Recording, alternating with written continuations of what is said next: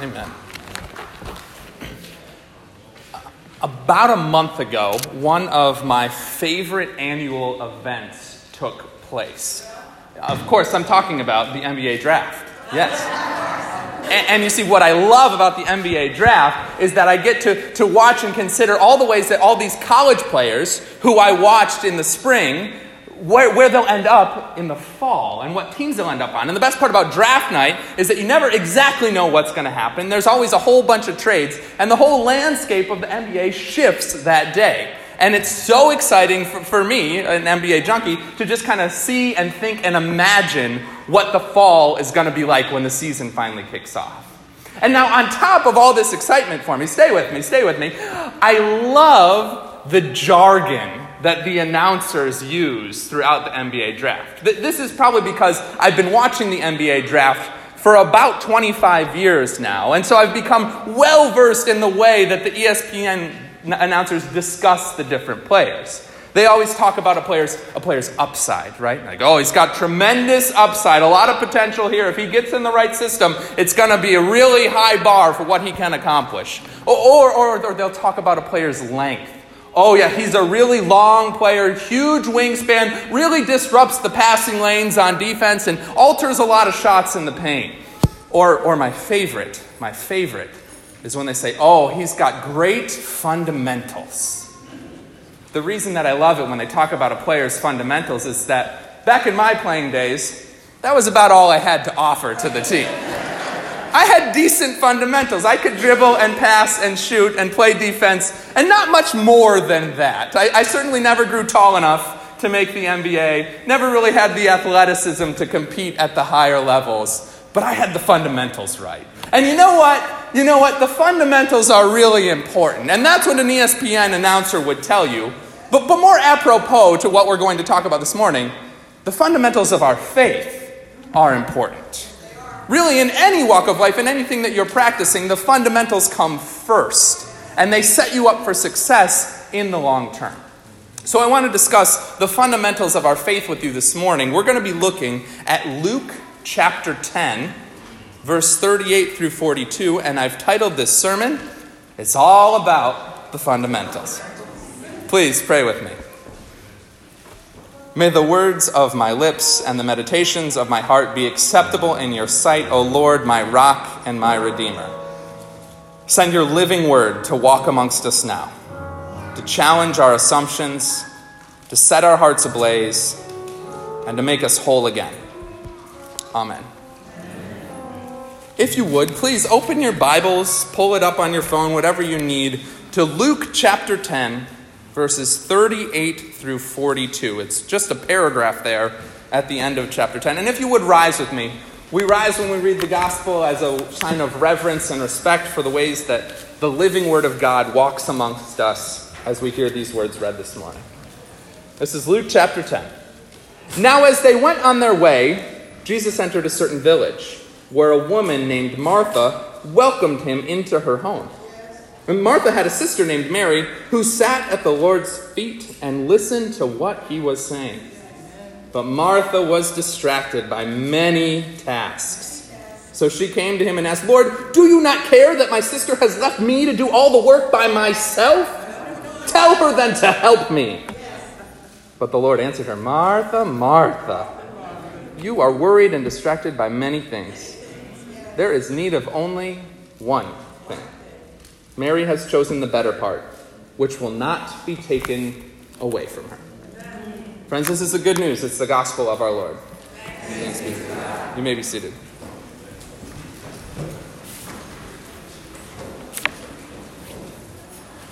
I'm guessing that for many of you, this is a familiar Bible passage, one we've heard preached on many times before. But I think the reason that, that, that, we love this passage so much is that it has so many ways to capture our imagination. You can see, right, Martha, this person who is the one that invites Jesus to her home. But then Martha, upon inviting Jesus to her home, is suddenly worried about making sure everything is just right and perfect.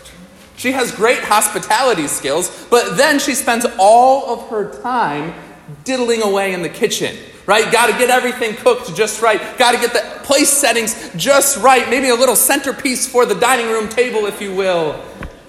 And as she's going about getting all of these tasks in order, she's not happy. She's not joyful. She's becoming more and more bitter of her sister Mary. She wants more than anything else to just sit at Jesus' feet.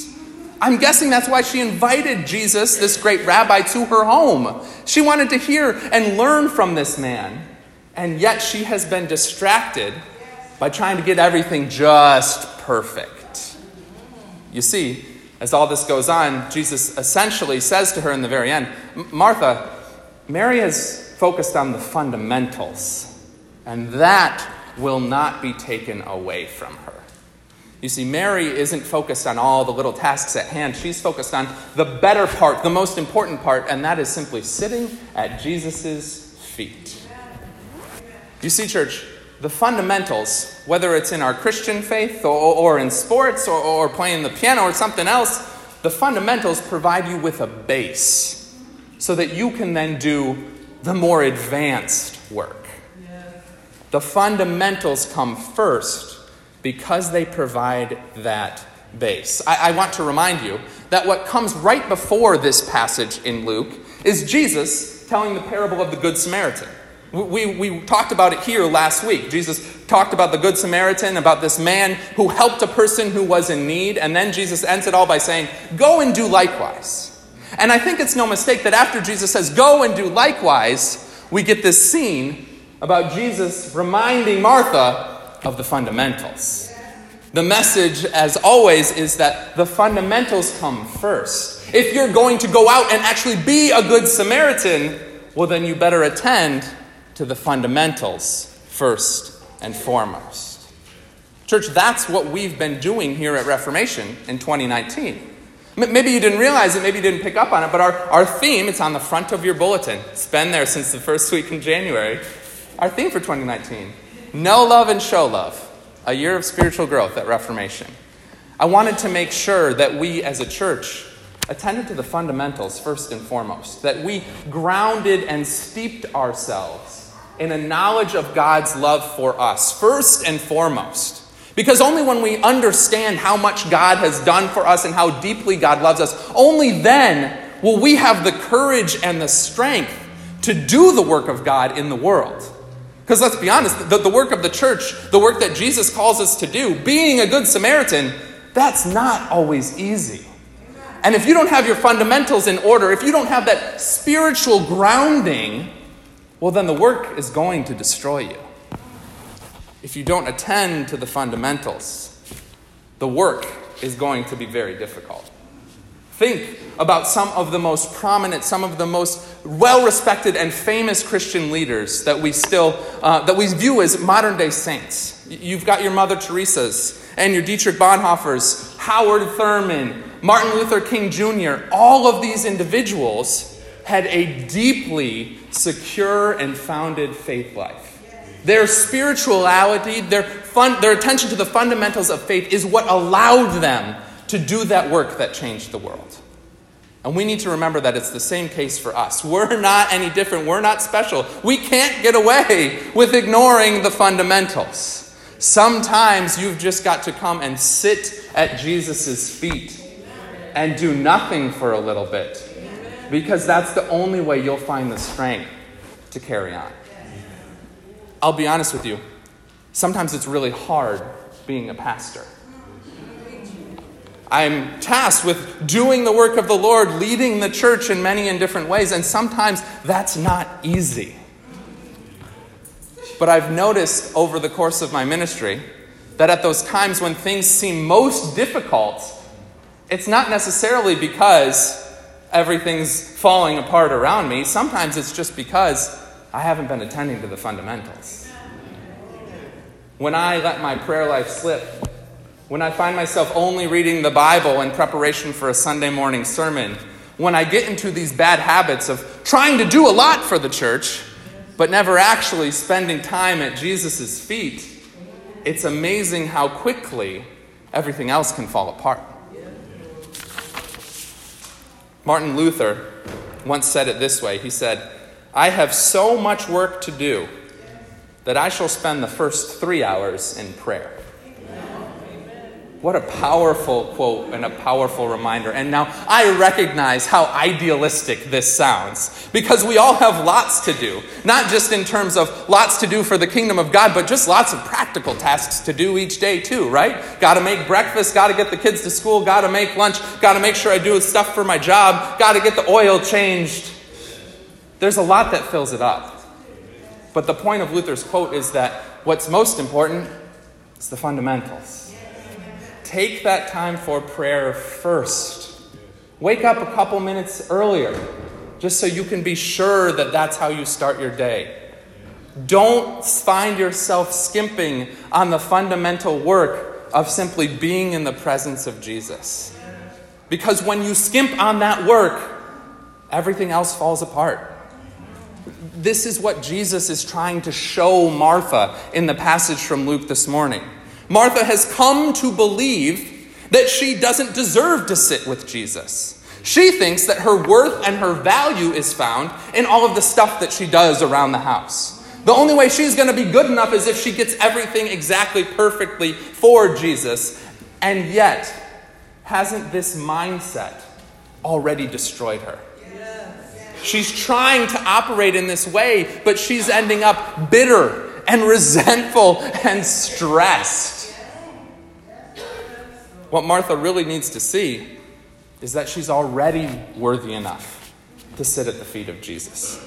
She doesn't have to work for it, she doesn't have to get it all perfect. She's already invited to be in the presence of the Lord, and she's just got to change her mindset and accept her acceptance. Church, it is the forces of evil at work in the world that try to tell us something different we get a strong message in our society that you are what you do. How many times have you met someone new and they say, So, what do you do for a living? It's our go to first question. Let me understand you by the work that you do and nothing else. Don't tell me about your family. Don't tell me about you, what you love or what you do for fun. Tell me what your work is, and then I'll understand you. And it goes deeper than that, too, doesn't it? We, we get this message that we need to accomplish more. You've got to have more stuff to put on your resume, more awards to hang on your wall. You are what you do, is the message of the United States in 2019. And, church, that is simply the voice of the deceiver. That is evil at work in our world, trying to make us see things in a way that's completely counter to the way that Jesus sees us completely counter to the way that Jesus wants us to see the world. We hear this voice that says, There's so much important stuff to do. We hear this voice that says, Work is what gives you value. We hear this voice that says, You're only as good as your last accomplishment. Those are lies, church. Those are lies. And they will destroy you if you listen to them too strongly. You'll end up just like Martha stressed and resentful and bitter. And relationships will be ruined as a result of this mindset. Community will be destroyed because you'll constantly be trying to put yourself above someone else. Or you'll constantly be asking, why aren't they working harder? It's important in moments like this, church, then, to focus on the fundamentals. Because in taking time to simply sit at Jesus' feet, we will have the chance to remember where our value is really found. When we simply take time to sit at Jesus' feet, we'll hear that message that our worth is already secured, that our salvation is already won, and you don't have to work for it. When we know this truth deep within our souls, when we realize that our worth and our value comes from God and not from what we do, well, that is the moment when we're set free. Because all these lies that you're hearing, that your worth is devised by your, what you do, all those lies just hold you captive to a view of the world that destroys you. Overwork results in heart attacks and hospitalizations again and again and again. And, and it's even deeper than that as well. Even if your health might be able to survive the frantic pace that you live at, how many relationships are lost because you're just too busy? How many relationships are destroyed because you just think that person's being a little too lazy for your liking? We need to focus on the fundamentals, to focus on the fundamental message of Jesus Christ. And the fundamental message is simply this that you are loved just as you are. That your worth and your value isn't found in what you do or how much you accomplish. Your worth and your value is found in what God has to say about you.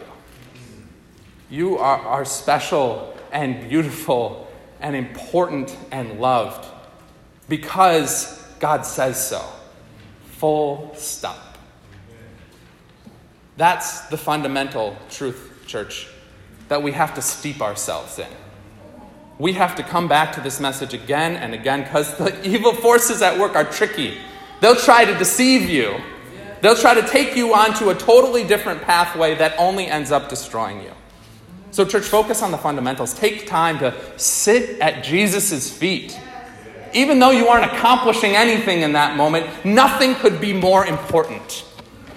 Take time to let the fundamental message of Jesus dwell deeply within your soul. Take time to remind yourself that your value comes not from what you do, but from what Jesus has already done. Amen.